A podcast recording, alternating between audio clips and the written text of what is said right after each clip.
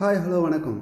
வடவேங்கடம் தென்குமரி ஆயிடை கூறும் தமிழ் நல்லுலகத்துக்கு என்னுடைய வணக்கங்க. நான் உங்கள் கணேஷ் பேசுகிறேன் நீங்கள் பார்த்து கொண்டிருப்பது தா தமிழும் தமிழும் இந்த நிகழ்ச்சி மூலமாக உங்களை சந்திக்கிறதுல மற்ற மகிழ்ச்சி. இன்றைக்கி நான் பார்க்க போகிற தலைப்பு என்னன்னு கேட்குறீங்களா மனிதம். மனிதம்னா என்ன? மனித நேயம்னா என்ன? அதுதாங்க நீங்கள் பார்க்க போகிறோம் வாங்க நிகழ்ச்சிக்கு போகலாம். அரிது அரிது மானிடராய் பிறத்தல் அரிது. அதனினும் அரிது கூன் குருடு செவிடு பேடு நீங்கி பிறத்தல் அதனினும் அரிது என்று என்பது அவ்வையின் மணிமொழியாகும். மனிதன் என்பவன் எவன்? மனதை உடையவனே மனிதன் என்று இலக்கணம் வகுக்கலாம். மக்கள் தாமே ஆறறிவுயிரே என தொல்காப்பியம் மனிதருக்கான இலக்கணத்தை கூறுகிறது.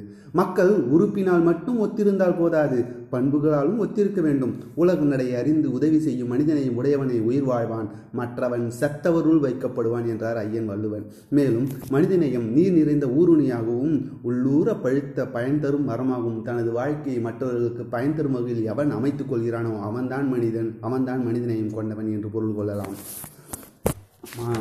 ராமாயணத்தில் ஒரு காட்சி. காட்டிலே உதிர்ந்த மலர்களைப் போல தன்னுடைய படைபலங்களை இழந்து தன்னந்தனியே நின்ற ராவணனை பார்த்து ராமன் சொன்னார் இன்று போய் நாளை வா என்று. இதுதாங்க மனிதநேயம். தன் கடன் அடியனை தாங்குதல் என் கடன் பணி செய்து கிடப்பது. அன்பர் பணிக்கென ஆளாக்கிவிட்டாய் இன்ப நிலை தானே வந்து எய்தும் பராபரமே என்றார் தாய்மானவர்.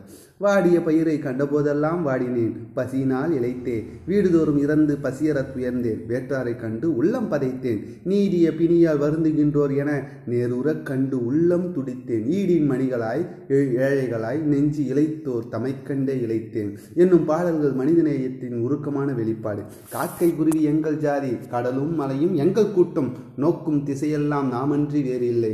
நோக்க நோக்க களியாட்டம் என்றார் பாரதியார். இறுதியாக ஒரு ஜெர்மனிய கவிதைங்க ஒருவன் எப்பொழுதும் வீரனாக இருக்க முடியாது ஆனால் எப்பொழுதும் நல்ல மனிதனாக இருக்க முடியும். எனது அருமை தமிழ் சமூகங்களே என்றும் மனிதநேயத்துடன் வாழ்வோம். நன்றி வணக்கம்.